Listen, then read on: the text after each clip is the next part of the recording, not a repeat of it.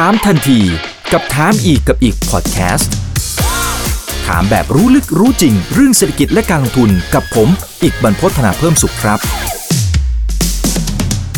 สวัสดีครับ สวัสดีเพื่อนนักลงทุนทุกคนนะครับนี่คือถามทันทีโดยช่องถามอีกกับอีกทุกเรื่องที่นักลงทุนต้องรู้นะครับกับผมอีกบรรพฒนาเพิ่มสุขนะครับวันนี้ได้รับเกียรติเป็นอย่างสูงเลยนะครับจากคุณชูศรีเกียรติขจรกุลครับท่านกรรมการผู้จัดการใหญ่บริษัทราชกรุ๊ปจำกัดมหาชนนะครับ สวัสดีครับคุณชูศรีครับ วัสดีค่ะ สวัสดีคุณเอกและผู้ถือหุ้นค่ะ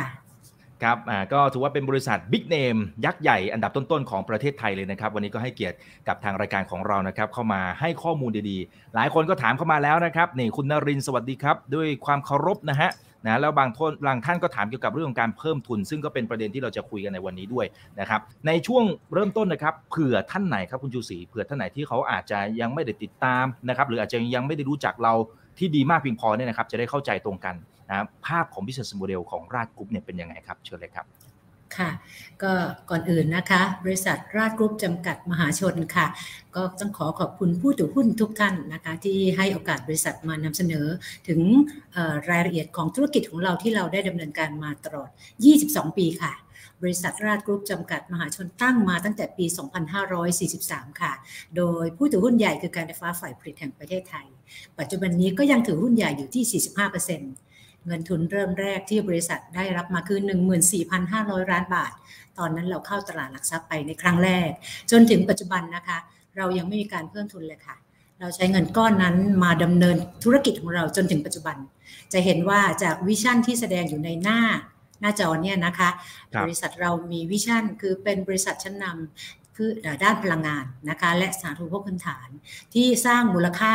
และนำไปสู่ภูมิภาคเอเชียแปซิฟิกค่ะ เป้าหมาย 5 ด้านเห็นไหมคะในหน้าจอเนี้ยค่ะ เราจะมีกำลังการผลิตให้ได้ถึง 10,000 เมกะวัตต์นะคะรวมทั้งต้องมีมูลค่าทางกิจการให้ไม่น้อยกว่า 200,000 ล้านบาทค่ะ ส่วนเป้าหมายที่ 2 ค่ะ เราจะขยายธุรกิจของเราไปสู่ห่วงโซ่ธุรกิจนะคะที่สร้างผลตอบแทนในตราที่เหมาะสม และด้านที่ 3 ค่ะ เราจะต่อยอดธุรกิจของเราเพื่อขยายไปสู่ต่างประเทศให้มากขึ้นถึง 50%นะรายได้ที่ได้รับมาในขณะนี้ต้องได้ถึง 50%จากต่างประเทศ และลำดับที่ 4 ค่ะ เราจะลงทุนเพิ่มในกำลังการผลิตที่เป็นพลังงานสะอาดนะคะให้มันน้อยกว่า 25%ของกำลังการผลิตรวม และข้อที่ 5 ค่ะ เราจะเป็นบริษัทชั้นนำในองค์กรที่มีประสิทธิภาพค่ะ High Performance Organization ค่ะ ด้วยกลยุทธ์ทั้งหมดนะคะ ตามที่เห็นคือ 3G ค่ะอืมครับอ่าเชิญต่อได้เลยครับ 3G นะฮะซึ่ง 3G ตรงนี้เนี่ยก็จะเป็นสิ่งที่สะท้อนให้เห็นถึงวิสัยทัศน์ของผู้บริหารด้วยนะครับ ว่ามองกิจการอย่างไรนะจะเน้นทั้งการเติบโตแต่ไม่ได้เติบโตอย่างเดียวนะครับ เน้นความยั่งยืนด้วย อ่าเรียนเชิญเลยครับคุณชูศรีครับ ขอบคุณค่ะ การเจริญเติบโตของบริษัทอย่างที่เรียนค่ะ 22 ปีเนี่ยเราเติบโตมาอย่างยั่งยืนนะคะ ธุรกิจที่เรามุ่งเน้นด้านแรกค่ะ ธุรกิจด้านผลิตไฟฟ้า ซึ่งเป็นความถนัดของบริษัทนะคะ ในด้าน G แรกคือ G growth ค่ะ เราจะต่อยอดและ สนับสนุนการเติบโตไปอย่างยั่งยืน ด้วยธุรกิจผลิตไฟฟ้าเป็นธุรกิจหลัก และขยายไปสู่ธุรกิจอื่น ๆ ต่อไป ซึ่งจะได้เล่าต่อไปในในธุรกิจอื่นๆนะคะในรายการต่อไปส่วน ในเรื่องของกรีนค่ะ G ที่ 2 คือ G Green เราจะสนับสนุนการดำเนินธุรกิจในรูปแบบของพลังงานสะอาดมากขึ้นเรื่อยๆนะคะเพื่อตอบ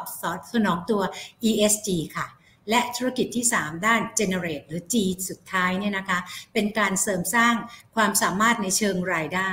เราจะ acquire ธุรกิจที่เพิ่มรายได้ทันทีนะคะเพื่อสร้างความสมดุลของการเติบโตด้านรายได้อย่างสม่ำเสมอค่ะ อืมอืมครับ เมื่อสักครู่นี้จริงๆมี keyword หลายอย่างที่น่าสนใจนะครับเดี๋ยวผมอาจจะเริ่มจากตรงนี้ก่อนก็ได้นะครับเผื่อท่านไหนเขาจะได้เข้าใจนะครับในภาพรวมของ 4 กลุ่มธุรกิจหลักๆ ของทางฝั่งของราชกรุ๊ปเนี่ยอันนี้จะได้มากยิ่งขึ้นด้วยนะครับคือถ้าไปดูตัวรายได้ที่เป็นพระเอกของเราก็ยังเป็นธุรกิจผลิตไฟฟ้าอยู่นะครับแต่จริงๆตอนนี้เริ่มเห็นเริ่มเห็นกลุ่มธุรกิจอื่นๆ เริ่มขยับมาเหมือนกันนะครับคุณชูศรีเดี๋ยวขออนุญาตเรียนเชิญอธิบายอีก 3 กลุ่มเลยนะครับหรือจะเสริมตรงธุรกิจที่เป็นพระเอกของเราเพิ่มเติมก็ได้ครับ ค่ะธุรกิจแรกด้านซ้ายมือสีเหลืองๆเนี่ยนะคะเป็นธุรกิจผลิตไฟฟ้า ซึ่งปัจจุบันนี้รายได้หลักเราคือ 95%มาจากธุรกิจนี้ เรากล้าพูดได้เลยค่ะ ว่าเราเป็นบริษัทเอกชนที่มีกำลังการผลิตสูงที่สุดในประเทศไทยขณะนี้นะคะกำลังการผลิตเราอยู่ที่ 9,115 เมกะวัตต์ จากเริ่มแรกที่เรามีอยู่แค่3,006ตอนนี้เราก้าวมาถึง 9,100 ซึ่งเทียบแล้วประมาณเกือบ 3 เท่า ถ้านับคร่าวๆนะคะ 2 เท่ากว่าๆแต่ธุรกิจที่เราจะแสวงหาการเติบโตต่อไปไปดูด้านขวา 3 กล่องขวาค่ะ ธุรกิจสีเขียวอินฟรา นะคะ เราก็ขยายการลงทุนไปเพื่อตอบสนองแนวทางการพัฒนาอย่างยั่งยืน ถ้าท่านจะเห็นจากกรอบเล็กๆ ด้านบนนะคะสีฟ้า สีแดง สีส้ม สีเขียว นั่นคือแนวทางการเติบโตอย่างยั่งยืน เพื่อตอบสนองเป้าหมายนะคะ อันแรกคือสีฟ้านะคะเบอร์ 6 ก็คือ climate water หรือเบอร์ 8 ค่ะเป็นเรื่องของ sustainable city และเบอร์ที่สำคัญสุดสุดท้ายคือสีเขียวด้านล่าง เบอร์ 13 climate action นั่นคือเราจะตอบสนองอความเป็นเปลี่ยนแปลงของสภาพภูมิอากาศ เราไปลงทุนในธุรกิจด้านสาธารณูปโภคพื้นฐานที่ท่านเห็นตัว monorail หรือตัวมอเตอร์เวย์หรือ optic fiber นะคะ ส่วนกล่องด้านกลางสีแดงค่ะ เรามาลงทุนในธุรกิจเกี่ยวเนื่องหรือ related business ของเรา ก็คือด้าน O&M นะคะ และด้าน innovation ส่วนด้านขวามือสุดก็ภูมิใจนำเสนอค่ะ เป็นธุรกิจด้านบริการสุขภาพ ซึ่งเป็นธุรกิจด้าน megatrend ที่ตอบสนองเอจจิ้งโซซายตี้นะคะซึ่งเราก็เห็นแล้วว่าธุรกิจนี้มีแนวโน้มการเติบโตค่อนข้างสูง เนื่องจากปัจจุบันคนเรามาใส่ใจในสุขภาพมากขึ้นนะคะนี่คือ 4 ธุรกิจที่บริษัทลงทุนอยู่ในปัจจุบัน และในอนาคตก็คาดว่าจะเป็นการเติบโตอย่างยั่งยืนของเรา ครับแล้วอย่างปัจจุบันนะครับไอตัวที่เป็นพระเอกของเราเนี่ยคือตัวธุรกิจผลิตไฟฟ้า 95%อีก 3 กล่องที่เหลือรวมๆกันคร่าวๆนะครับตัวเลขกลมๆประมาณสัก 5%ในในอนาคตเนี่ยสิ่งที่ผู้บริหารมองมองเป้าหมายยังไงครับคือ 3 กล่องนี้เดี๋ยวจะเพิ่มสัดส่วนขึ้นมาเยอะแค่ไหนอย่างไร เอาเท่าที่บอกได้นะครับ ถ้าถ้ายังเป็นความลับอยู่ไม่เป็นไรนะฮะแล้วก็ใน 4 กล่องตรงนี้เนี่ยมันมีตรงไหนที่ซินเนจี้กันบ้างไหมฮะค่ะค่ะ ทั้ง 3 กล่องด้านขวานะคะ เราเดิมปัจจุบันนี้มีอยู่5%เราจะขยับขยายมันเป็น 20%นะคะ ตัว CAPEX ตัวเงินลงทุนเราจะไปสู่ตรงนี้ 20%ตอนนี้เนี่ยอยู่ระหว่างการเจรจาหลาย ๆ โครงการใน 3 กล่องด้านขวา เพื่อสร้างการเติบโตอย่างต่อเนื่องนะคะค่ะและคำว่า synergy ยังไง ก็หมายความว่าดูอย่างสีสีแดงก็ได้ค่ะ ตัว related business ค่ะ เป็นธุรกิจด้าน O&M หรือธุรกิจด้าน InnoPower ซึ่งตัวนี้เป็นธุรกิจเกี่ยวเนื่องกับธุรกิจด้านพลังงาน เพราะเป็น O&M ของโรงไฟฟ้านะคะการรักษาหรือการรักษาโรงไฟฟ้าให้มีความสม่ำเสมอและมีประสิทธิภาพมากยิ่งขึ้น แต่ส่วนธุรกิจด้านขวาที่มองว่าจะซินิจี้กับธุรกิจผลิตไฟฟ้าหรือไม่ อันนี้เป็นการต่อยอด เนื่องจากว่าเมื่อเราไปลงทุนในธุรกิจบริการสุขภาพแล้วเนี่ยนะคะ เราสามารถต่อยอดธุรกิจด้านโซลารูฟได้ มันต่อต่อยอดความสามารถที่เรามีความเชี่ยวชาญด้านพลังงานเข้าไปที่ธุรกิจ healthcare ด้วยค่ะ อ๋อครับผมอ่าโอเคอ่าพอพอจะเห็นภาพกันนะครับ อีกอย่างหนึ่งที่ผมสังเกตเห็นก็คือการกระจายความเสี่ยงนะครับคุณชูศรีนะฮะอาจจะเป็นตั้งแต่เนี่ยตัวธุรกิจหลักของเรานะครับเราไปลงทุนเบอร์หนึ่งคือเราเป็นเบอร์หนึ่งของไทยอยู่แล้ว แต่ตอนนี้ดูเหมือนว่าเราจะขยับขยายไปที่ทางฝั่งของเอเชียแปซิฟิกเนี่ยเยอะมากนะแล้วก็ไปประเทศนั้นประเทศนี้นะครับออสเตรเลียก็มีมีหลายโปรเจกต์อยู่เหมือนกันนะครับอันนี้ก็เป็นมิติหนึ่งที่บอกว่ามีการกระจายความเสี่ยง อีกด้านหนึ่งเนี่ยตัวแหล่งพลังงานต่างๆเนี่ยก็กระจายความเสี่ยงเช่นเดียวกัน ตรงนี้มันสะท้อนให้เห็นวิธีคิดของผู้บริหารยังไงครับคุณชูศรีครับค่ะคือปัจจุบันนี้ค่ะถ้าเห็นจากภาพนี้นะคะ เราลงทุนในโรงไฟฟ้าที่ใช้เชื้อเพลิงฟอสซิลถึง 85%โรงไฟฟ้าที่เป็น renewable เนี่ย 15%นั่นเราเรามองเห็นว่าปัจจุบันเนี้ย renewable เราเนี่ยยังไม่เพียงพอต่อการตอบสนองแนวการเปลี่ยนแปลงสภาพภูมิอากาศของโลก เพราะฉะนั้นเนี่ยเราก็จะขยาย ESG โดยมุ่งเน้นไปเรื่อง E ตัว environment เป็นหลัก นั่นหมายความว่าจาก 15%เนี่ยภายในปี 68 จะเปลี่ยนรูปแบบทันทีจาก 15 เป็น 25 ค่ะ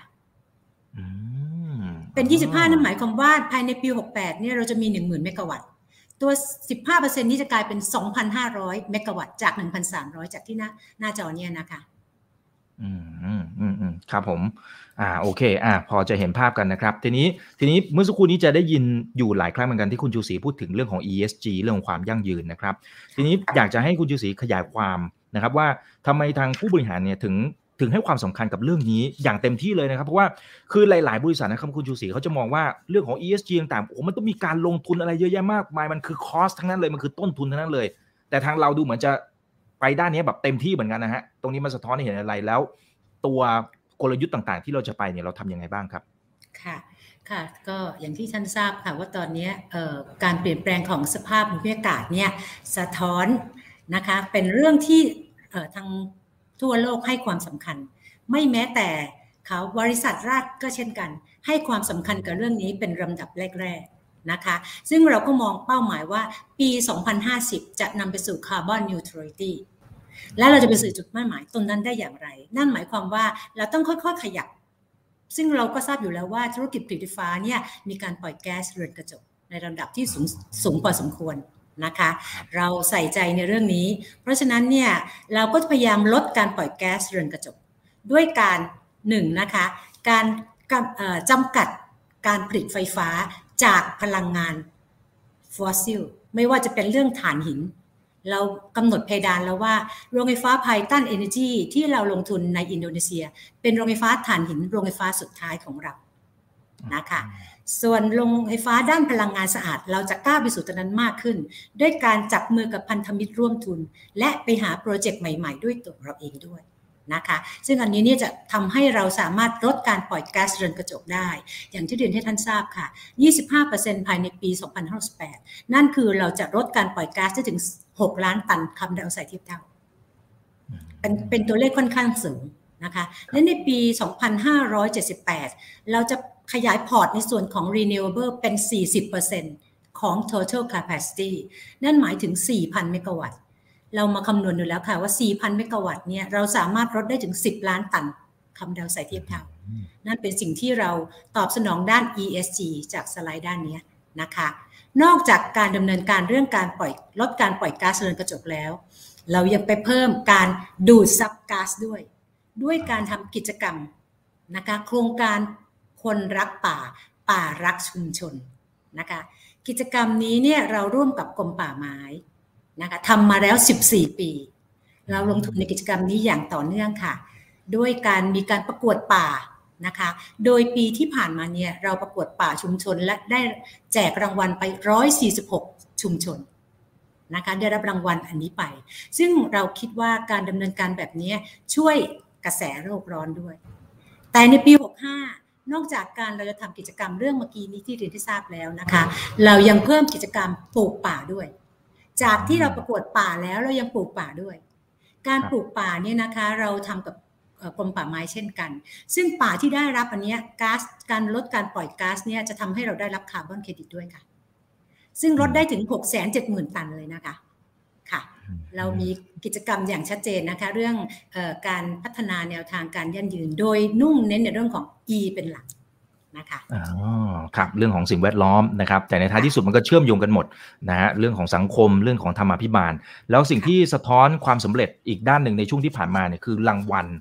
นี่แต่นี้เป็นแค่ส่วนหนึ่งนะครับเพื่อนๆนักลงทุนนะฮะคือเยอะมากๆนะครับสำหรับตัวรางวัลที่ทางฝั่งของราชกรุ๊ปได้รับนะฮะไม่ว่าจะเป็นรางวัลจากหุ้นกู้สีเขียวนะครับแล้วก็จะมีรางวัล Best Public Company of the Year ปี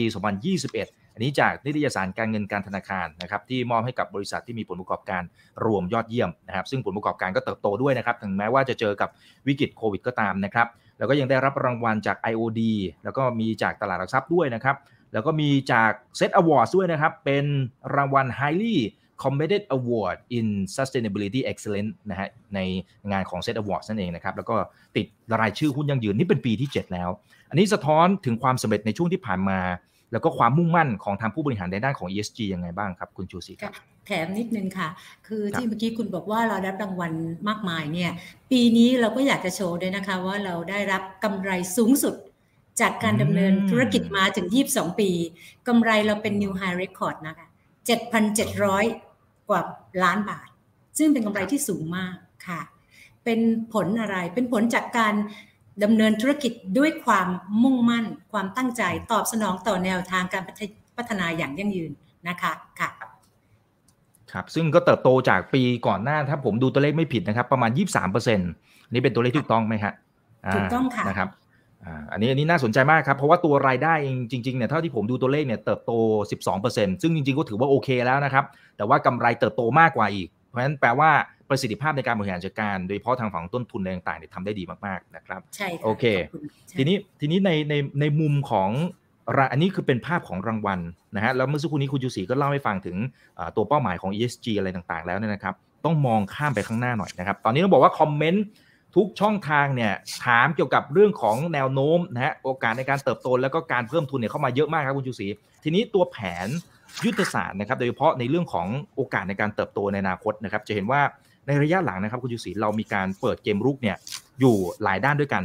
นะเข้าไปลงทุนจับไม้จับมือกับเจ้านั้นเจ้านี้นะครับขยายหน้าน้ำธุรกิจใหม่ๆ เยอะพอสมควร ตรงนี้ในภาพใหญ่ๆเนี่ยทางฝั่งของราชกุ๊ปผู้บริหารมองยังไงฮะแล้วการต่อชิกซอของเราเนี่ยตอนนี้ใกล้จะครบหรือยังฮะ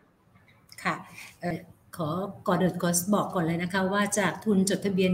14,500 ล้านบาท สินทรัพย์ และเงินทุนที่ได้รับมาก้อนนั้น ปัจจุบันนี้เติบโตเป็นสินทรัพย์ของเรามีอยู่ถึง 154,000 ล้านนะคะทุนเนี่ยจากที่ 14,500 กลายเป็น 77,809 ล้าน ซึ่งค่อนข้างเติบโตมาอย่างต่อเนื่อง นั่นเกิดจากอะไรเกิดจากผู้บริหารเนี่ยมีการวางแผนการเติบโตอย่างชัดเจน ทิศทางของการดำเนินธุรกิจเรา เราวางไว้เลยค่ะว่าแต่ละปีเป้าหมายการเติบโตเนี่ยอย่างตัวนี้นะคะปีละ capacity ต้องไม่น้อยกว่า 700 เมกะวัตต์นะคะเพื่อการเพิ่มขึ้นและการเติบโตอย่างยั่งยืน โดย 700 เมกะวัตต์เราบอกแล้วว่าต้องมี renewable energy ไม่น้อยกว่า 250 นั่นหมายถึงว่าเราใส่ใจในสิ่งแวดล้อมเพื่อลดการปล่อยแก๊สเรือนกระจกนะคะทีนี้สตอรี่เหล่านี้เนี่ยถามว่าทำให้บริษัทเติบโตมาได้อย่างไร เรามีการวางแผนว่าเราจะลงทุนทั้งในและต่างประเทศนะคะและเมื่อขีดความ ความจำกัดในเรื่องของการพัฒนาหรือการพัฒนาเรื่องการผลิตไฟฟ้าในประเทศเริ่มมีข้อจำกัด เริ่มมีการแข่งขันกันสูงขึ้น เราก็ไปลงทุนในต่างประเทศนะคะเราก็เป็นบริษัทแรก ๆ ที่เข้าไปลงทุนในประเทศออสเตรเลีย ตอนนี้พอร์ตในออสเตรเลียเราก็สูงมากทีเดียว แล้วก็มุ่งเน้นในเรื่องของพลังงานลมเป็นหลักนะคะถ้าท่านเห็นเนี่ยตัววิน นะคะออสเตรเลียเนี่ยมี RE ถึง 665 เมกะวัตต์จากภาพนี้นะคะ ส่วนใหญ่เป็นวินเป็นโครงการพลังงานลมนะคะค่ะ อันนี้คือเรามีแนวโน้มการเติบโตทั้งกระจายในประเทศและต่างประเทศมากขึ้น และยิ่งไปกว่านั้น เราขยายพอร์ตไปถึงธุรกิจอื่นอย่างที่เรียนได้ทราบ มี other business อีก 3 business จากหลักนะคะนั่นเห็นว่าการเติบโตของบริษัทเรามีการเติบโตอย่างต่อเนื่อง และมีการเติบโตอย่างยั่งยืน มีการกระจายความเสี่ยงเรื่องรายได้ ให้มีการเติบโตอย่างสม่ำเสมอ และเมื่อปีไหนที่กำลังการผลิตเราจะลดลง เราก็จะต้องมีการขยายกำลังการผลิตเพื่อมาเสริม เพื่อให้ปีนั้นมีกำลังและมีรายได้เพิ่มขึ้นนะคะ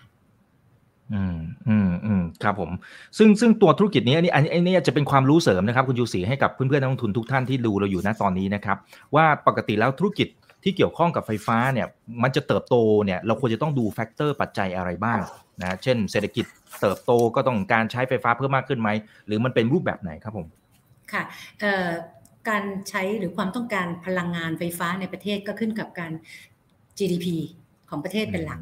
นะคะถ้าความต้องการเพิ่มขึ้น นั่นคือแสดงให้เห็นว่า GDP เราโกรธค่ะมันมันเป็นการเชื่อมต่อกันนะคะค่ะครับผม โอเคนะครับ แล้วแล้วพอเจอกับวิกฤตโควิด มันเปลี่ยนแปลงไปไหมครับ เช่น ตอนนี้ดีมานกลับมาสูงกว่าเดิมแล้ว หรือยังไงหรือรูปแบบในการใช้พลังงานนี่เปลี่ยนแปลงไปไหมครับค่ะใช่ค่ะ คือข้อแรกเนี่ยความต้องการใช้ไฟฟ้าเนี่ยลดลงเล็กน้อย เนื่องจากว่าเกิดจากโควิด คนก็อยู่ทำงานอยู่กับบ้านนะคะ ความความต้องการใช้ไฟฟ้าส่วนใหญ่มาจากภาคอุตสาหกรรม เมื่อภาคอุตสาหกรรมเนี่ยลดการผลิตลง ก็กลายเป็นเป็นการจากหมู่จากแทนที่จะเป็น business หรือเป็นตัว industry ก็กลายเป็นผู้อยู่อาศัย เป็นหลัก เพราะนั้นความต้องการใช้ไฟฟ้าลดลงเล็กน้อยในช่วงปีสองปีที่ผ่านมา แต่ก็เนื่องจากว่าประเทศไทยร้อนร้อนร้อนมากนะคะในช่วงนี้ใช่ครับพีคทำลายสถิตินะคะความต้องการไฟฟ้ากลับคืนเข้ามาแล้วค่ะนะคะค่ะอืมใช่ครับเพราะเรา work from home ที่บ้านมากขึ้นนะฮะนะแล้วก็เปิดแอร์เพิ่มมากขึ้นเพราะอากาศร้อนอีกนะ ครับก็มีส่วนใช่ค่ะ บริษัทก็ไม่ได้มุ่งเน้นที่กำลังการผลิตในประเทศอย่างเดียว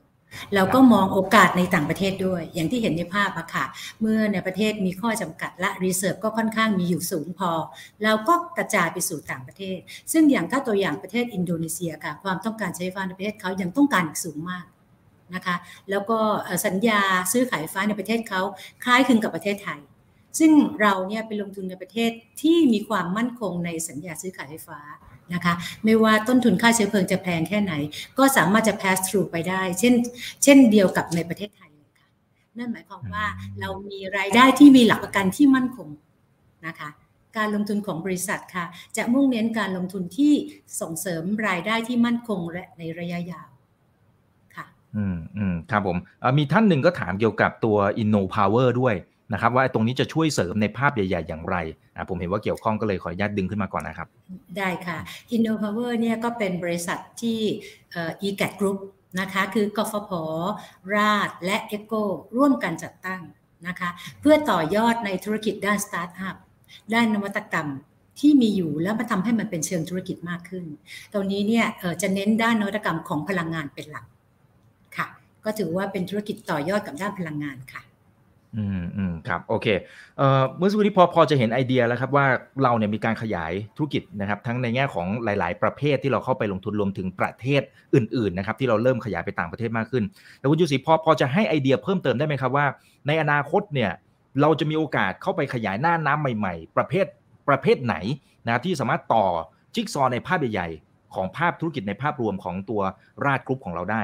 นะครับ หรือว่า ธุรกิจที่เราเข้าไปลงทุนหน้าตอนนี้ถือว่ามากเพียงพอแล้วหรือยังนะฮะขอบคุณค่ะออย่างที่เรียนนะคะว่าเราจะขยายรายได้จากต่างประเทศให้มากขึ้น ซึ่งปัจจุบันนี้รายได้จากต่างประเทศน้อยลงยังน้อยอยู่นะคะ เราก็จะขยายให้ได้ห้าสิบเปอร์เซ็นต์ซึ่งถ้าเห็นว่าในอินโดนีเซีย หรือออสเตรเลีย หรือลาว หรือเวียดนามหรือเจแปนเนี่ยยังมีศักยภาพที่เรายังจะเข้าไปได้อีก ใน โครงการปัจจุบันนี้นะคะที่ยังไม่สามารถจะเปิดเผยได้เนี่ยอยู่ระหว่างการเจรจาต่อรอง เราจะขยายไปทั้งในประเทศที่ท่านเห็นในภาพนี้อีกนะคะ ภายในปีนี้ท่านอาจจะได้รับข่าวดีค่ะอืมอืมอืมครับอ่าเพราะฉะนั้นเดี๋ยวรอรอติดตามกันนะครับอ่าทีนี้ทีนี้จุดเด่นจุดเด่นของราดกรุ๊ปนะครับ ในจุดที่เรามีแต่ว่าเพื่อนๆในอุตสาหกรรมเดียวกันเนี่ยอาจจะไม่ได้มีนะครับ แล้วก็อะไรที่ถือว่าเป็นหัวใจสู่ความสำเร็จที่ทำให้ราชกรุ๊ปมาถึงตรงจุดนี้ได้ครับ ค่ะ คืออย่างแรกเลยค่ะ เรามีปริมาณ capacity ค่ะกำลังการผลิตฟ้าที่เป็นบริษัทเอกชนนะคะ ที่มีตัวมีพลังตัวเนี้ย capacity พลังงานการผลิตไฟฟ้าสูงที่สุดในประเทศไทย อันนี้เป็นจุดแข็งด้านที่หนึ่งนะคะ ถึง 9,115 ตามภาพนี้นะคะ อันที่สองค่ะ เราดำเนินธุรกิจมา 22 ปี เรามีความเชี่ยวชาญในด้านการผลิตไฟฟ้าเป็นหลัก เพราะฉะนั้นฐานการผลิตไฟฟ้าของเราไม่ว่าจะเป็นด้านโรงไฟฟ้าขนาดใหญ่หรือ IPP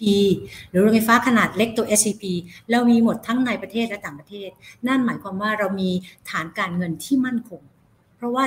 โรงไฟฟ้าเหล่านี้มีสัญญาซื้อขายไฟฟ้าชัดเจน กับการไฟฟ้าฝ่ายผลิตแห่งประเทศไทยนะคะ อีกเรื่องหนึ่งค่ะ เรามีพันธมิตรที่ดี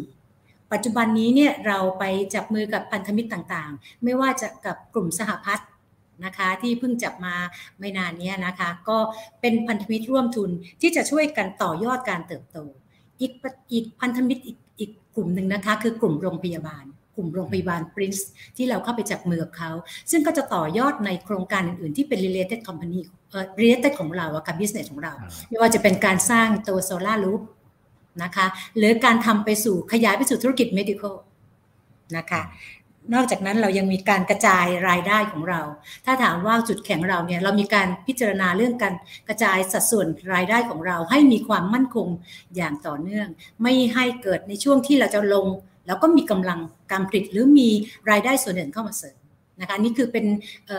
เรียกว่าเป็นการต่อยอดทางธุรกิจ ฝ่ายบริหาร ไม่ว่าจะเป็นต้องให้เครดิตกับฝ่ายบริหารในอดีตด้วย จนถึงปัจจุบันนะคะ เป็นการสร้างการเติบโตอย่างยั่งยืนให้กับบริษัทค่ะครับอ่าโอเค รวมไปถึงเรื่องของการให้ความสำคัญกับเรื่องของ ESG นะครับที่ตรงนี้ก็ถือว่าเป็นการวางรากฐานทำให้กิจการนั้นเติบโตได้ในระยะยาวด้วยนะครับถือว่าเป็นการสร้างความยั่งยืนให้กับธุรกิจ ซึ่งก็ถือเป็นหัวใจสำคัญมากๆนะครับในการทำธุรกิจในยุคนี้ นะฮะโอเค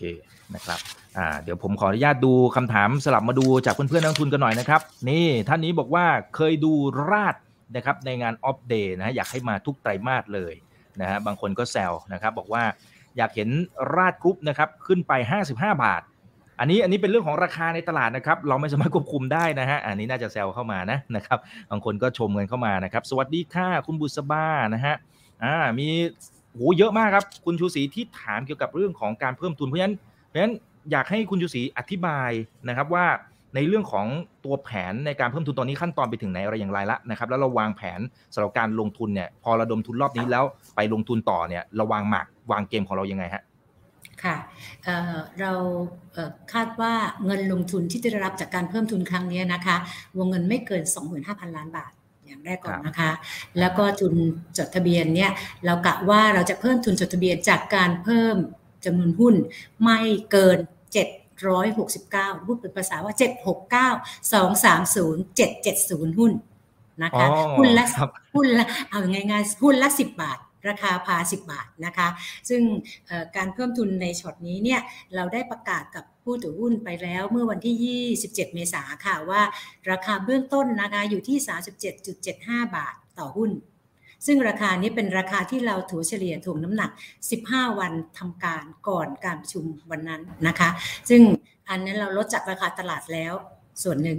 แต่วันที่ 31 พฤษภาค่ะ เราจะประกาศราคาสุดท้าย นะคะ ซึ่ง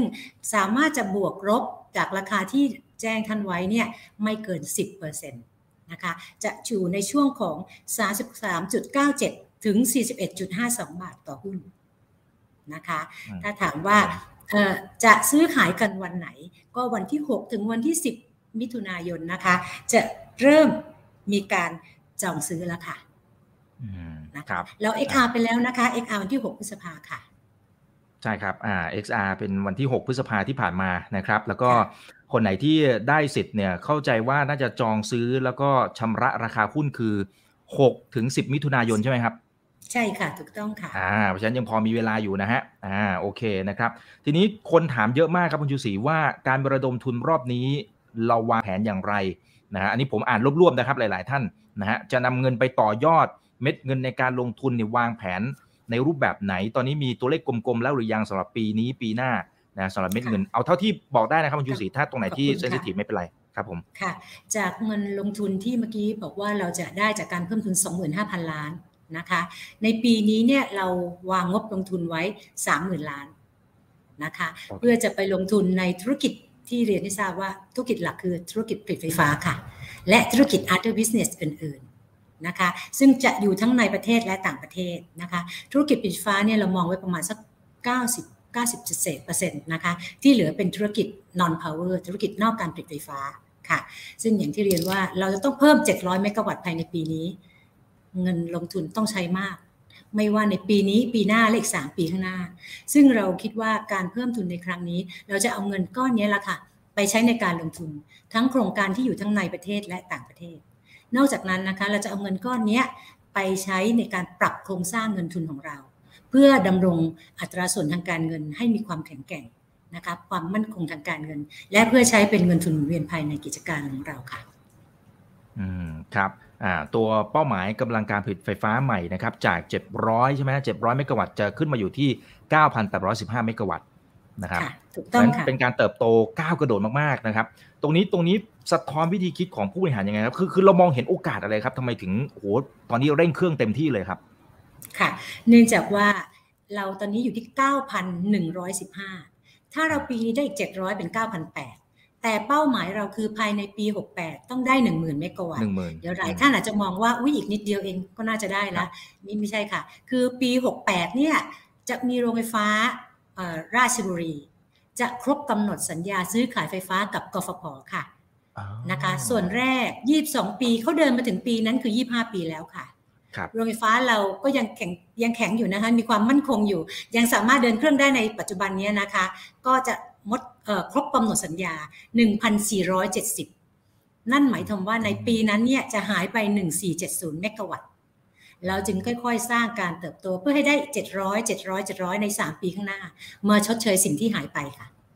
อ๋อโอเค อ่างั้นเก็ตแล้วครับเข้าใจแล้วครับ อันนี้ก็ถือว่าเป็นการมองข้ามช็อตในระยะยาวนะครับ เป็นการวางแผนล่วงหน้านะครับ คุณจินนาคุณมันนี่บูมนะครับ สวัสดีครับ สวัสดีค่ะทั้งสองท่านนะฮะโอเคนะครับ เดี๋ยวผมขอไล่ดูคำถามนะครับ คุณชูศรีหลาย ๆคำถามบอกว่าก็น่าสนใจนะครับ คุณเจ้าเป็ดน้อยชื่อน่ารักมากเขาบอกว่าถ้าหลังเพิ่มทุนนะฮะแล้วก็ไปลงทุนอะไรตามที่คุณชูศรีได้เรียนคุณผู้ชมไปเมื่อสักครู่นี้นะครับยังจ่ายเงินปันผลเท่าเดิมไหมครับ ประมาณการเท่าเดิมไหมครับเอาเท่าที่บอกได้นะนโยบายการจ่ายเงินของปันของบริษัทเนี่ยนะคะ จะไม่น้อยกว่าร้อยละสี่สิบตามกำไรจากงบการเงินรวมนะคะ ซึ่งถึงตอนนั้นเนี่ยเราคาดว่าเงินที่ได้มาเราก็จะมาต่อยอดนะคะต่อยอดการพัฒนาธุรกิจใหม่ๆ การสร้างการเติบโต นั่นหมายความว่าเราจะได้กำไรเติบโตขึ้นเรื่อยๆนะคะทางบริษัทคาดไว้อย่างนั้นนะคะว่าการเติบโตอันเนี้ย จะทำให้กำไรเพิ่มขึ้น และแน่นอนค่ะในช่วงแรกในเมื่อจำนวนหุ้นสูงขึ้นนะคะตัวการจ่ายเงินผลเรายังใช้นโยบาย 40%ของกำไรอยู่ค่ะ อืม ครับผม อ่า เพราะฉะนั้นก็ต้องรอติดตามผลประกอบการไปเรื่อยๆด้วยนะครับ โอเคนะฮะหลายคำถามเท่าที่ดูคร่าวๆนะครับคุณชูศรีผมว่ามันจะค่อนข้างเซนซิทีฟนิดนึง อ่า ก็ก็อย่างที่เรียนแล้วก็ย้ำคุณผู้ชมนะครับว่าอันไหนที่ ที่อาจจะเซนซิทีฟอะไรว่ากันไปเนี่ยนะครับ คุณชูศรีอาจจะไม่สามารถตอบได้ในบางในบางประเด็นนะครับ แต่อันนี้ผมเกินไว้ก่อนนะฮะแต่ว่าถ้าตอบได้ก็ขออนุญาตเรียนเชิญนะครับ โอเคนะฮะเดี๋ยวผมขอไล่ดูหน่อยครับ อืม มีบางท่านเขาบอกอย่างนี้ครับเขาบอกสอบถามเรื่องการเพิ่มทุนนะครับ ผมอยากสอบถามผู้บริหารอย่างนี้ครับว่าด้วยราคาเพิ่มทุนในปัจจุบันอยู่ที่ 37 บาท 75 สตางค์นะเมื่อเทียบเทียบกับราคาตลาดณวันนี้เนี่ยก็ก็ยังมีส่วนลดอยู่นะครับคิดว่าโอกาสความสำเร็จในการเพิ่มทุนมีโอกาส จะน้อยลงไหมครับบริษัทเชื่อมั่นค่ะ ว่าผู้ถือหุ้นทุกรายนะคะ จะเชื่อว่าบริษัทเราเนี่ยจะรักษาการเติบโตอย่างยั่งยืน เราจะรักษาเป้าหมายของกำไรให้เพิ่มขึ้นเรื่อยๆ นั่นหมายความว่าทุกๆท่านต้องยอมรับนะคะว่าเราเนี่ยมีความตั้งใจอย่างแน่วแน่ เพราะฉะนั้นเราคาดว่าหุ้นครั้งนี้เนี่ยจะขายได้หมด เนื่องจากว่าจากการที่เราไปโรดโชว์กับสถาบันการเงิน หรือผู้ถือหุ้นหลาย ๆ ท่านเนี่ยนะคะ ก็ให้ความสนใจและให้การตอบสนองกับหุ้นของเราค่ะ ด้วยความมุ่งมั่นนะคะของผู้บริหารก็คิดว่าทุกท่านจะให้โอกาสบริษัทได้รับใช้ท่านนะคะ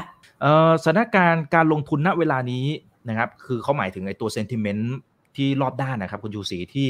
ที่มันมีแรงขายโอเคมันมันเป็นเรื่องสืบเนื่องมาจากเรื่องของเฟดอะไรก็ตามที่เขาอยู่ในช่วงของการทยอยปรับเพิ่มขึ้นอัตราดอกเบี้ยเพราะอาจจะกลัวเรื่องของเงินเฟ้อนะครับเขาเลยสอบถามว่าไอ้เซนติเมนต์อย่างนี้มันมันทำให้กระทบต่อกระบวนการของการเพิ่มทุนหรือไม่นะครับ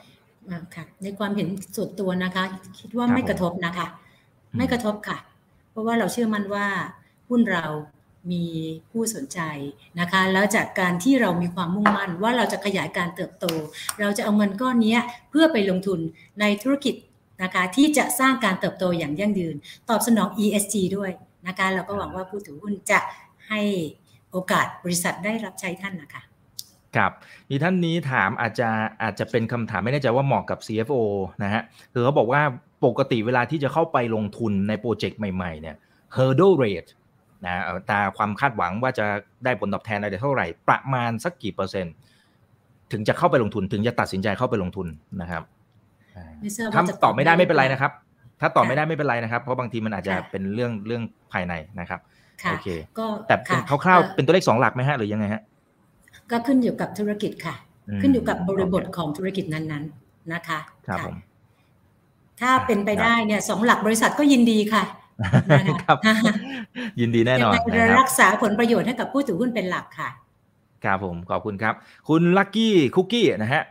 ฝากคำถามหน่อยครับโอ้คำถามเยอะมากครับคุณชูศรีนะฮะคุณลักกี้บอกว่าฝากคำถามถึงท่านผู้บริหารหน่อยนะครับคำถามแรก ค่าเงินบาทที่อ่อนค่านะเมื่อเทียบกับเงินดอลลาร์เนี่ยนะครับ มันมีผลต่อราคาดิวโรงไฟฟ้าเวลาที่เราไปดิวในต่างประเทศนะครับ ที่เคยประกาศว่าจะซื้อไหม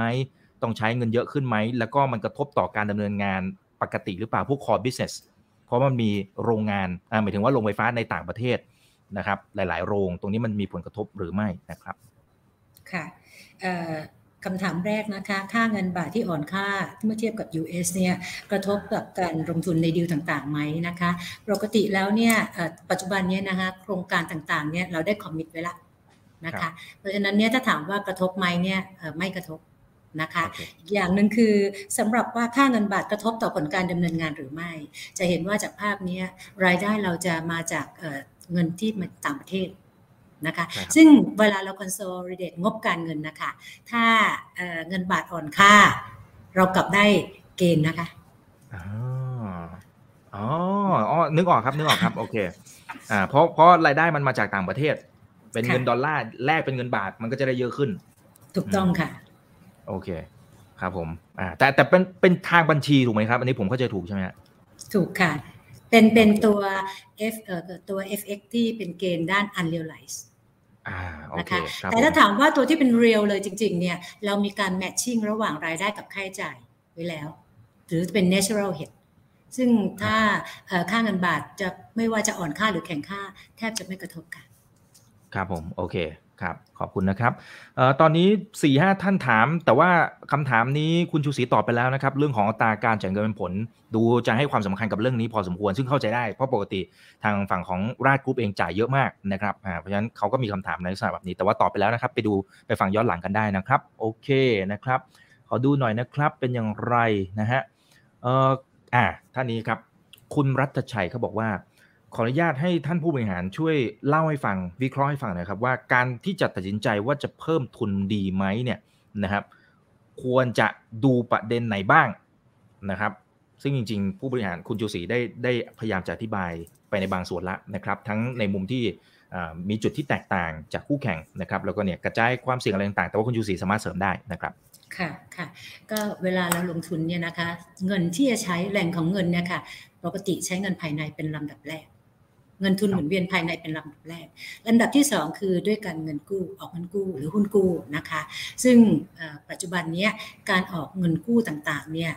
เรายังอยู่ในระดับที่ investment grade อยู่ แต่ถ้าหากว่าเราได้ขยายการเติบโตอย่างที่เรียนว่าเราจะขยายพอร์ตไปมากขึ้น เงินลงทุนสูงขึ้นเนี่ย investment grade นั้นอาจจะเกินระดับที่ทาง credit agency ตัวเขา credit rating agency เขาให้ไว้ รวมทั้งสถาบันผู้ให้กู้กำหนดไว้ด้วย นะคะ ทางเราก็มาพิจารณาแล้วว่า ถ้าเราไปลงทุนโดยการเพิ่มทุนจะได้รับผลประโยชน์ทั้งหลายสู่ผู้ถือหุ้นมากกว่า เราคำนึงถึงผลประโยชน์ในส่วนนี้เป็นหลัก ถ้าเราไปกู้เพิ่มขึ้นต้นทุนการเงินก็สูงขึ้น เนื่องจากว่า investment grade เนี่ยเราโดนลดระดับลงนะคะ เราก็เลยเพิ่มทุนน่าจะเหมาะสมที่สุดนะคะแล้วคิดว่าผลประโยชน์เนี่ยจะเป็นผลดีต่อผู้ถือหุ้นเป็นลำดับแรกค่ะ ครับซึ่งบริษัทใหญ่ขนาดนี้จริงๆ ต้องมีการคำนวณทุกๆออปชันอยู่แล้วทุกๆทางเลือกอยู่แล้วนะครับเพื่อผลประโยชน์ที่ดีที่สุดนะครับโอเคนะฮะคุณพิรวิทย์บอกว่าถ้าไปเทคบริษัทไปซื้อกิจการบริษัทอื่น M&A อะไรก็ตามนะครับตรงนี้ยังถือว่าเป็นหนึ่งในทางเลือกหรือไม่นะครับและมีความเป็นไปได้ไหมนะครับว่าจะเข้าไปซื้อบริษัทที่สามารถผลิตกระแสไฟฟ้าพลังงานสะอาดนะครับแล้วมีรายได้เลย และบุ๊กเข้ามาได้เลย เป็นสไตล์ของราดกรุ๊ปหรือเปล่านะครับค่ะ ทางเรากระจายความเสี่ยงนะคะเนื่องเนื่องจากว่าถ้าเรา MA เลยเนี่ยเราจะได้รายได้ทีนะคะแต่ธุรกิจแบบนี้การที่เราไปเทคเนี่ยแน่นอนมาจิ้นไม่เยอะนะคะมามาจิ้นค่อนข้างบาง แต่ถ้าเราไปทำแบบธุรกิจด้าน Greenfield จะเป็น renewable ก็ตามมาจิ้นจะสูง เราก็จะกระจายความเสี่ยงในเรื่องนี้ค่ะเพื่อการ สมดุลสร้างความสมดุลในระดับของรายได้ของเรา เราจะบริหารพอร์ตทั้งการ M&A ด้วย การสร้างธุรกิจแบบ Greenfield ด้วยค่ะ แต่ยังไงก็ตามเราก็มุ่งเน้นในเรื่องของ renewable energy ค่ะครับผมอ่าก็เป็นการบริหารความเสี่ยงของพอร์ตไปในตัวนะครับ คุณกฎชกรนะครับบอกว่า โรงไฟฟ้าที่พม่า ตอนนี้สถานการณ์เป็นอย่างไรบ้าง ไม่ไม่ได้ติดตามมานานนะครับค่ะก็ บริษัทไม่ได้ลงทุนในพม่าเลยค่ะ ไม่มีเลยถ้าอยู่ในหน้าจอไม่มีนะครับ โอเคได้ครับอ่าครับผมคุณจารุโรดนะครับ ไม่รู้ออกเสียงถูกหรือเปล่านะฮะ บอกว่าการออกหุ้นกู้แบบ perpetual bond เนี่ยจริง ๆ เป็นหนึ่งในออปชันที่บริษัทพิจารณาไหมครับค่ะบริษัทพิจารณาค่ะ แต่คิดแล้วเนี่ยการเพิ่มทุนเหมาะสมกว่า และให้ผลประโยชน์ต่อผู้ถือหุ้นมากกว่าค่ะ โอเคครับผมอ่าได้ครับเอ่อ คุณเวิร์ธนะครับบอกว่าเป้าหมายคาร์บอนเครดิต 10 ล้านตันเนี่ยนะฮะคาดว่าจะสามารถเอามาขายเป็นรายได้ในอนาคตได้ไหมครับ จริง ๆ กลไกมันเป็นยังไงครับ ช่วยอธิบายขยายความตรงนี้หน่อยครับค่ะคาร์บอนเครดิตเนี่ยค่ะสามารถซื้อขายได้ แต่ว่าทางบริษัทเราเนี่ยก็อย่างที่เห็นนะคะพอร์ตเราถึง 9,000 กว่าเมกะวัตต์เนี่ยค่ะ เราก็เอาคาร์บอนเครดิตตัวนั้นเนี่ยมาชดเชยการปล่อยก๊าซของเราค่ะ แต่สำหรับถ้าถ้าเห็นในภาพนะคะออสเตรเลียเนี่ยมีตัว renewable ถึง 665 มีกลไกการซื้อขายคาร์บอนเครดิตนะคะที่ออสเตรเลียในตลาดของออสเตรเลียเองค่ะโรงไฟฟ้าที่ออสเตรเลียสามารถซื้อขายคาร์บอนเครดิตของเราอะนะคะที่มีการซื้อขายอยู่ แต่โรงไฟฟ้าที่เหลือไม่ว่าจะเป็นในประเทศไทยหรือในประเทศอื่นๆเนี่ยถ้าเราได้รับคาร์บอนเครดิตตัวนี้เข้ามาเราจะมาชดเชยกันการปล่อยของเราค่ะ ยังไม่มีการซื้อขายครับผม แล้วก็เชื่อมไปที่อีกหนึ่งคำถามเลยนะครับเขาบอกว่าทำไมทางบริษัทดูเหมือนจะชอบเข้าไปลงทุนในออสเตรเลีย ช่วยเล่าสถานการณ์นะครับ หรือว่าปัจจัยต่างๆ ที่เอื้อต่อการลงทุนในธุรกิจประเภทนี้ที่ออสเตรเลีย มีศักยภาพอย่างไรคะค่ะที่ออสเตรเลียนะคะ เราเป็นบริษัทแรกที่เข้าไปนะคะแล้วก็เห็นศักยภาพของการเติบโตในเรื่องของกลไกการซื้อขายที่ออสเตรเลีย รวมทั้งเราได้พาร์ทเนอร์ที่ดีๆ นะคะก็ทำให้ธุรกิจในออสเตรเลียเนี่ยจะเห็นว่าพอร์ตใหญ่ขึ้นเรื่อยๆนะคะแล้วก็ในอนาคตจะมีการขยายอีกนะคะผลการเติบโตในในเรื่องของเทรดไฟฟ้าที่ออสเตรเลียเนี่ยยังยังมีโอกาสและมีศักยภาพ เราก็จะไปจะไปต่อนะคะ เดี๋ยวท่านติดตามดูต่อไปค่ะ ครับผมขอบคุณนะครับโอ้คำถามเยอะมากครับคุณชูศรีนะครับเอ่อคุณบุญทุยนะฮะถามว่าทางราชเองเนี่ย มีแผนที่จะซื้อขายไฟกับประชาชนเหมือนเมืองนอกไหมครับ มีโอกาสเกิดภาพนั้นไหมครับโดยเฉพาะประชาชนเช่น สมมติมีการติดโซล่าเซลล์นะครับแล้วมีการซื้อขายกัน peer to peer มีโอกาสเกิดภาพนั้นไหมครับ ยังศึกษาอยู่ค่ะ ทุกวันนี้เราจะมีโรงไฟฟ้าด้าน IPS อะค่ะ อยู่ที่โคราชนะคะ ก็เป็นการซื้อขายกันเองภายในนะคะไม่ได้ขายออกไปสู่ข้างนอก อันนี้เป็นเป็นโครงการนำร่องอันแรก แต่ถ้าถามว่า peer to peer กับ ผู้บริโภคนะคะ ก็อยู่ระหว่างการพิจารณาค่ะ อืมครับผมโอเคนะครับมีสองสาท่านถามนะครับ บอกว่าขั้นตอนนะถ้าสมมุติว่าอยากจะมีการเพิ่มทุนนะครับ จะต้องทำอย่างไร เพราะไม่เคยทำเลยนะครับปกติต้องติดต่ออย่างไรครับ ค่ะหมายถึงซื้อหุ้นเพิ่มทุนใช่ไหมคะใช่ครับใช่ครับค่ะ ก็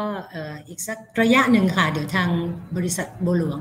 นะคะบลจโบหลวงเนี่ยจะติดต่อใช่ค่ะ ติดต่อผ่านผู้ถือหุ้นเดิมทุกท่านค่ะอืมอ่าครับผมเพราะฉะนั้นเดี๋ยวรอติดตามช่วงนี้ก็อาจจะศึกษาข้อมูลกันไปก่อนนะครับมีท่านหนึ่งเขาไปยกข่าวหนึ่งมานะครับ ข่าวล่าสุดราชฉลุยอันนี้นี่อ่านเป็นท่านหัวข่าวนะครับผม นะกพชเคาะซื้อไฟเซกองนะฮะรับมติกพชเดินหน้าเซ็นสัญญาซื้อไฟฟ้าลาวเพิ่ม อันนี้เขาถามนะครับบอกว่าข่าวนี้ราชเนี่ยได้โครงการนี้ confirm แล้วหรือยังนะครับหรือว่าเป็นแค่พาดหัวข่าวเฉยๆนะครับ เป็นเรื่องจริงค่ะเรื่องจริงเลยค่ะ ตอนนี้อยู่ระหว่างการทาริฟทำทาริฟ MOU กับกฟผค่ะ ครับผมอ่า confirm นะครับ โอเคเอ่อ ตอนนี้มีหลายท่านสนใจดูเหมือนจะสนใจโรงไฟฟ้าที่ออสเตรเลียนะครับ แต่ว่าคุณชูศรีตอบไปแล้วนะครับ อืมนะฮะเดี๋ยวขออนุญาตนี่ท่านนี้นะครับบอกว่าทางบริษัทมีแผนที่จะลงทุนเกี่ยวกับสถานีชาร์จ รถยนต์พลังงานไฟฟ้าหรือไม่นะครับเราจะเกาะกระแสการเติบโตตรงนี้ได้อย่างไรมีไหมครับค่ะค่ะมีการศึกษาร่วมกับ InnoPower ค่ะนะคะถ้าจะลงทุนเนี่ยลงทุนร่วมกันผ่านที่บริษัทที่เป็น e g a t Group ค่ะ ก็คือบริษัทอินพาวเวอร์ซึ่งเราถือหุ้นอยู่สามสิบเปอร์เซ็นต์อืมอืมครับผม โอเค ก็จะเป็นการเข้าไปลงทุนในพวกนวัตกรรมอะไรใหม่ ๆด้วยนะครับ น่าตื่นเต้นนะฮะเอ่อมีท่านนี้ถามแต่แต่คงจะตอบยากนะฮะอันนี้ตัว EPS หลังเพิ่มทุนประมาณเท่าไหร่ อันนี้คงไม่ได้นะฮะคงจะไม่ได้ละนะฮะไม่งั้นจะเซนซิทีฟไปเดี๋ยวกรตจะเรียกถามหานะครับโอเค เดี๋ยวขอก่อนเพิ่มทุนไปก่อนดีไหมคะห้าจุดสามอ่าได้ครับ ได้ครับ แล้วก็ไปคำนวณต่อ EPS ค่ะห้าจุดสามหกบาทต่อ ครับส่วนหลังจากนั้นก็ก็ลองไปดูโปรเจกต์ต่างๆนะครับที่จะเป็นเม็ดเงินเข้ามาแล้วก็ไปหารดูนะครับว่าเป็นอย่างไรนะฮะคุณนรินนะครับบอกว่าทำสัญญาโรงไฟฟ้าอินโดนีเซีย เพิ่มเติมเมื่อไหร่อย่างไรครับ ตอนนี้มีแผนหรือยังครับค่ะอินโดนีเซียเนี่ยเราลงทุนในโครงการต่างๆ ตามที่เห็นในภาพนะคะ 1,162 เมกะวัตต์ ซึ่งจะมีโครงการไฟฟ้าไพตัน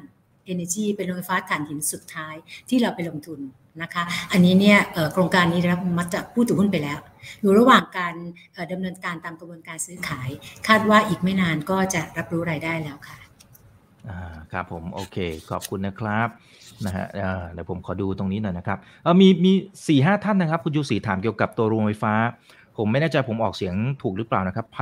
ตันใช่ไหมฮะ ใช่ค่ะไพทันบอกว่าอ่าไพทันไพทันเอเนจีนะครับ คนถามเยอะมากว่าตอนนี้กระบวนการการลงทุนน่าจะสามารถปิดดีลได้อย่างไรคาดหวังกับโปรเจกต์นี้อย่างไรถามคล้าย ๆ กันนะครับ อันนี้ผมถามรวมๆนะฮะค่ะ โครงการนี้เนี่ยผู้ถือหุ้นอนุมัติเมื่อตั้งแต่ตุลาปี 64 นะคะ ให้เราลงทุนในโครงการนี้ ซึ่งตอนนี้เนี่ยอยู่ระหว่างการดำเนินการของฝั่งผู้ขายนะคะ ว่าเขาจะต้องไปเคลียร์กระบวนการทั้งทั้งหลายให้หมด แล้วก็หลังจากนั้นถึงจะเริ่มมีการโอนทั้งทุกทุกอย่างเป็นของเรา ตัวแอสเซททั้งหมดเป็นของเรา ซึ่งถ้าโครงการนี้สำเร็จลงคาดว่าจะภายในไม่ Q2 เนี่ยนะคะถ้าจบปุ๊บเนี่ยรับรู้รายได้ทันทีตอนที่เราเสนอต่อผู้ถือหุ้นก็เป็นที่ทราบกันอยู่แล้วว่าโครงการนี้มีสัญญา PPA สัญญาซื้อขายไฟฟ้าเช่นเดียวกับประเทศไทย มีการที่เหลืออยู่ประมาณสัก 21 ปีน่าจะได้นะคะ แล้วก็กำไรค่อนข้างสูง จากที่เห็นในครั้งปี6 61 62 3ตามที่เสนอในที่ในที่ประชุมผู้ถือหุ้นนะคะกำไรของโครงการนี้ในอดีตที่ผ่านมากำไรดีค่ะครับอ่าโอเคนะครับตอนนี้คำถามยังเยอะนะฮะ แต่ว่าเท่าที่ดูเวลาอาจจะได้สักประมาณ 2-3คำถามนะครับ เพื่อนๆนักลงทุนนะครับ คุณคิมนะครับบอกว่า ทางราชกรุ๊ปเองเนี่ยมีโอกาสไปลงทุนเหมืองบิตคอยไหมครับนะตอนนี้เป็นกระแสนะฮะ แต่เหตุผลเนี่ยเขาบอกว่า อ้าว ก็ในเมื่อทางเราเองเนี่ยเป็นเจ้านะฮะ เป็นผู้นำในการผลิตตัวไฟฟ้าอยู่แล้ว มีโอกาสไหมครับ ตอนนี้ยังยังไม่ได้ยังไม่ได้ศึกษาเรื่องนี้นะคะ ค่ะ ค่ะ ครับผม อ่า นี่ชัดเจนนะครับ คุณชมมารีบอกว่าแผนของการลงทุนเนี่ยเปิดเกมรุกขนาดนี้จะมีปันผลงวดครึ่งปีแรกนะครับของปี2015 หรือไม่ครับ อันนี้ยังไม่สามารถตอบได้นะคะ แต่ถ้าถามว่าในอดีตที่ผ่านมาเรามีนโยบายการจ่ายเงินปันผล 40%ของกำไรสุทธิตามงบประมาณรวม ซึ่งเราจ่ายดีเวเดนตัวอินทริมมาค่ะตัวระหว่างปีเนี้ยมาโดยตลอดนะคะ ปีหนึ่งจ่ายสองครั้งในอดีตนะคะ อนาคตเดี๋ยวท่านติดตามค่ะ ครับผม อ่า โอเค ได้ครับ คุณ follow the dream นะครับ บอกว่าทางบริษัทเองสามารถขยาย debt covenant นะครับ จากที่ไม่เกิน 1.3 เท่ากลายเป็น 2 เท่า หรือสามารถเจรจาขอขยายเป็นสัก 3 เท่าได้ไหมครับอ่าตรงนี้จะช่วยทำให้มีความคล่องตัวในการบริหารมากขึ้นไหมครับค่ะปัจจุบันนี้ค่ะที่เราได้เป็นทำสัญญากับสถาบันผู้ให้กู้นะคะสถาบันการเงินเนี่ยตัว DE ratio ต้องไม่เกิน 1.3 ซึ่งเราเนี่ยก็เกือบละถ้าเรามีการลงทุนขยายการลงทุนเพิ่มขึ้น โดยไม่มีการเพิ่มทุน ตัวนี้จะสูงขึ้นเรื่อย นะคะ ซึ่งถ้าถามว่าเราไปเจราจากับทางแบงก์หรือผู้ให้กู้เนี่ยก็จะมีผลกระทบต่อต้นทุนทางการเงินแน่นอน เราก็เลยหันมาเห็นว่าถ้าเราเพิ่มทุนน่าจะคุ้มกว่าค่ะ และให้ประโยชน์ต่อผู้ถือหุ้นเป็นหลักค่ะ ครับอขอบคุณนะครับ คุณสรามไมมีนะครับบอกว่าทางราชเองเนี่ยมีการศึกษาตลาดพลังงานทางฝั่งของยุโรปหรือไม่ครับ เพราะตอนนี้เห็นบริษัทไทยเริ่มทยอยเข้าไปลงทุนในยุโรปหลายบริษัทแล้วนะครับ ค่ะก็อยู่ระหว่างการพิจารณานะคะ ถ้ามีดีลดี ๆ เข้ามาเราก็สนใจค่ะ แต่ว่าเพียงแต่ตอนนี้เราอยู่แค่ 5 ประเทศเท่านั้นเองในภูมิภาคเอเชียแปซิฟิกค่ะ ซึ่งจริง ๆ โอกาสก็เยอะแล้วนะครับนะฮะยังมีโอกาสในการเติบโตได้อีก คุณนรินนะครับ ถามบอกว่าสงครามรัสเซียยูเครนแล้วก็เรื่องของอัตราเงินเฟ้อเรื่องค่าเชื้อเพลิง อะไรพลังงานราคาพลังงานมันที่มันเพิ่มขึ้นมาเนี่ยนะครับ มันมีผลกระทบต่อทางบริษัทอย่างไรบ้าง และ ขอขยายความคำว่า pass ที่ที่เหมือนกับว่าส่งต่อตัวราคา pass through ใช่ไหมฮะช่วยช่วยขยายความตรงนี้หน่อยนะครับค่ะธุรกิจของเราเนี่ยทางที่บอกว่ามีธุรกิจโรงไฟฟ้า IPP คือขนาดใหญ่นะคะโรงไฟฟ้า IPP มีสัญญาซื้อขายกับกฟผ25 ปีนะคะ ซึ่งรายได้ของโรงไฟฟ้าเหล่านี้จะนำเอาต้นทุนค่าเชื้อเพลิง ซึ่งเป็นต้นทุนผันแปรบวกแพสเข้าไปเป็นรายได้ของเรา เพราะฉะนั้นมันหมายความว่าถ้าค่าไฟร้อยหนึ่งรายได้เราจะต้องเป็นร้อยบวกกับมาจินที่เพิ่มขึ้นจ้ะนะคะอันนี้คือไม่กระทบ แต่ส่วนอีกธุรกิจไฟฟ้าอีกอันนึงคือตัว SPP หรือโรงไฟฟ้าขนาดเล็กนะคะตัวโรงไฟฟ้าขนาดเล็กเนี่ยก็จะมีอยู่สองส่วน ส่วนที่เขาขายไฟฟ้าให้กับกฟผนะคะซึ่งส่วนนั้นเนี่ยรายได้ก็เช่นเดียวกับ IPP เลยค่ะ pass through เหมือนกันร้อยเนี่ยก็ไปร้อย ต้นทุนร้อยไปรายได้ร้อยนะคะ แต่อีกส่วนหนึ่งคือรายได้ค่าขายไฟให้กับลูกค้าในอุตสาหกรรมนั้นๆ เรียกว่า industrial user ซึ่งส่วนนี้เนี่ยรายได้ค่าขายไฟจะได้จากรายได้ของอัตราค่าขายไฟขายปลีก ซึ่งถ้าต้นทุนร้อยหนึ่งค่าเชื้อเพลิงร้อยหนึ่งนะคะ แต่ถ้าหากว่าค่าไฟฟ้าในประเทศประกาศแล้วเนี่ยไม่สามารถ cover ส่วนที่เป็นร้อยนี้ได้ ก็จะทำให้เราเสียส่วนต่างตรงนี้นะคะแต่ในทางทฤษฎีแล้วเนี่ยต้อง pass through หมดเพราะว่าราคาค่าไฟควรจะสะท้อนต้นทุนค่าเชื้อเพลิงนะคะแต่ว่าปัจจุบันนี้เนี่ยเนื่องจากว่าทางภาครัฐเนี่ยก็มีนโยบายเพื่อจะช่วยเหลือภาคประชาชน ก็เลยจำให้ราคาค่าไฟยังไม่ได้พาส t ูไปร้อย แต่ในอนาคตต้องไปร้อยค่ะ แต่อย่างไรก็ตามค่าค่ารายได้ส่วนนี้เป็นเพียงส่วนน้อยเพ ราะว่ารายได้หลักของเรามาจากธุรกิจด้าน IPP และ SPP ที่ SPP ในส่วนที่ขายให้กับกฟผค่ะ อันนี้ประมาณแค่หนึ่งเปอร์เซ็นเท่านั้นเอง ครับโอเคนะครับ ขอบพระคุณนะครับคุณอีกท่านหนึ่งนะครับก็บอกว่าอยากทราบโอกาสที่ทางราชจะสามารถสร้างโรงไฟฟ้าขนาดใหญ่ IPP เนี่ยเข้ามาทดแทนตัวเดิมที่กำลังจะหมดอายุในปี 2568 แล้วก็ปี 2570 นะครับมีโอกาสที่จะสร้างในประเทศไทยเนี่ยแล้วมาทดแทนตัวเดิม มีโอกาสเป็นแบบนั้นได้มากน้อยแค่ไหนอย่างไรนะครับ เรื่องของกฎระเบียบต่างๆ ตอนนี้เป็นอย่างไรบ้างนะครับค่ะบริษัทมีความพร้อมนะคะ เนื่องจากว่าเรามีแฟสิลิตี้พร้อมอยู่แล้วที่ราชบุรีค่ะ ถ้าโรงไฟฟ้านี้หมดอายุลงนะคะแล้วถ้าทางนโยบายของภาครัฐ หรือตัวแผน PDP กำหนดไว้เราพร้อมที่จะสร้างนะคะ แต่ถ้าเกิดว่าไม่มีโรงไฟฟ้าใหญ่ๆโรงไฟฟ้าเล็กๆบนพื้นที่นั้น เราก็ยินดีจะทำค่ะ เพื่อการเติบโตอย่างยั่งยืนค่ะ อย่างหนึ่งคือเราเนี่ยรักษาความมั่นคงเรื่องระบบผลิตไฟฟ้าของประเทศอยู่แล้วค่ะ อืมครับอ่าอันนี้เป็นเป็นภารกิจหนึ่งนะครับโอเคนะครับ มีท่านนี้นะครับบอกว่าแต่นี้อาจจะตอบไม่ได้นะครับ บอกว่าหลังเพิ่มทุนจะมีดีลอะไรเซอร์ไพรส์เพิ่มเติมหรือไม่อันนี้คงไม่ได้นะครับเมียนก็ไม่เซอร์ไพรส์สิครับนะครับ แต่ไม่ได้ครับจริงๆต้องต้องเป็นไปตามเป็นไปตามที่แจ้งกับทางฝั่งของตลาดหลักทรัพย์ไว้นะครับโอเคในอนาคตจะมีการลงทุนธุรกิจพลังงานสะอาดเพิ่มขึ้นอย่างไร นะครับ มีเป้าหมายอย่างไรบ้างครับค่ะอย่างที่เรียนได้ทราบค่ะ เราจะเพิ่มกำลังการผลิตจากพลังงานทดแทน หรือพลังงานสะอาดเนี่ยค่ะไม่น้อยกว่า 25%ของกำลังการผลิตรวมภายในปี 2568 ค่ะ และภายใน10 ปีข้างหน้าคือ 2578 ต้องมีถึง 40%หรือ 4,000 เมกะวัตต์จาก 10,000 นะคะ ครับ อ่า โอเคเอ่ออาจจะเป็นคำถามสุดท้ายนะครับเพื่อนๆนักทุนนะครับ คือถามเยอะมาก ถามทุกทุกแง่ทุกมุมจริงๆนะครับวันนี้นะฮะ เอ่อ มีท่านนี้บอกว่าแล้วเวลาที่เราไปลงทุนในต่างประเทศนะครับ ตัวกฎเกณฑ์ต่างๆ พอจะยกตัวอย่างได้ไหมครับว่า กติกาเขาคล้ายๆบ้านเราหรือเปล่านะครับ เวลาที่รับซื้อไฟคือรับซื้อทั้งหมดไหม หลักการในการคำนวณเป็นอย่างไร เหมือนกับบ้านเราหรือต่างกันอย่างไร พอจะยกตัวอย่างได้ไหมครับ ค่ะ ยกตัวอย่างของประเทศอินโดนีเซียค่ะ อินโดนีเซียเนี่ยสัญญาคือซื้อขายไฟฟ้ากับการไฟฟ้าอินโดนีเซียเหมือนกับประเทศเราเลยค่ะ pass through เหมือนกัน ที่เราไปลงทุนใน p y r i t a n Energy เนี่ยค่ะ ก็ค่าเชื้อเพลิง ค่าถ่าน pass through ไปในรายได้ค่าไฟค่ะครับผม อ่า โอเค เอาละฮะ ก็ขอบคุณทุกทุกท่านด้วยนะครับ โอเคครับ คุณชูศรีฝากทิ้งท้าย ถึงทั้งว่าที่ผู้ถือหุ้นนะครับ หรือคนที่ถือหุ้นอยู่แล้ว หรือคนที่กำลังจะเตรียมเพิ่มทุนแรงต่างนะครับ เพิ่มความมั่นใจนะครับ เรียนเชิญเลยครับ ขอบคุณค่ะทางบริษัทราชกรุ๊ปนะคะ ขอฝากหุ้นเพิ่มทุนของราชไว้ในอ้อมใจของผู้ถือหุ้นทุก ๆ ท่านนะคะ ก็อยากจะให้ท่านเนี่ยสนับสนุนหุ้นของเรา เนื่องจากว่าเรามีความตั้งใจ มีความมุ่งมั่น มีความแน่วแน่ จะสร้างการเติบโตอย่างยั่งยืนให้กับผู้ถือหุ้นทุกท่านนะคะ บริษัทเราเติบโต บาททุกสตางค์ที่เราได้มา เราก็จะตอบแทนกลับไปสู่เงินปันผลกับผู้ถือหุ้น ตามนโยบายการจ่ายเงินปันผลไม่น้อยกว่าร้อยละสี่สิบของกำไรจากงบการเงินรวมค่ะนะคะหวังว่าท่านจะให้การตอบรับหุ้นของเรานะคะ ขอบพระคุณเป็นอย่างสูงนะคะค่ะขอบพระคุณครับขอบพระคุณครับคุณชูศรีครับนะแต่ว่าอย่างไรก็ตามทุกการลงทุนมีความเสี่ยงนะครับยังไงก็ไปศึกษาข้อมูลก่อนการตัดสินใจในการลงทุนเพิ่มเติมด้วยนะครับหรือว่าท่านไหนที่เข้ามาตอนท้ายนะ กดแชร์ไว้ครับแล้วก็ไปดูตั้งแต่ตอนต้นนะครับก็จะเห็นภาพรวมของธุรกิจแล้วก็อนาคตนะครับกลยุทธ์ต่างๆ ที่กำลังจะดำเนินต่อไปนะครับและจะตัดสินใจได้ด้วยนะครับว่าตกลงแล้วเราจะใส่เงินเพิ่มทุนอะไรอย่างไรนะครับโอเคนะฮะขอบคุณทุกท่านที่ติดตามชมนะครับยังอยู่ด้วยกัน 1,300 ท่านนะครับในจุดที่เราไลฟ์นะ ฝากกดไลค์กดแชร์กันด้วยครับ วันนี้สวัสดีทุกท่านครับ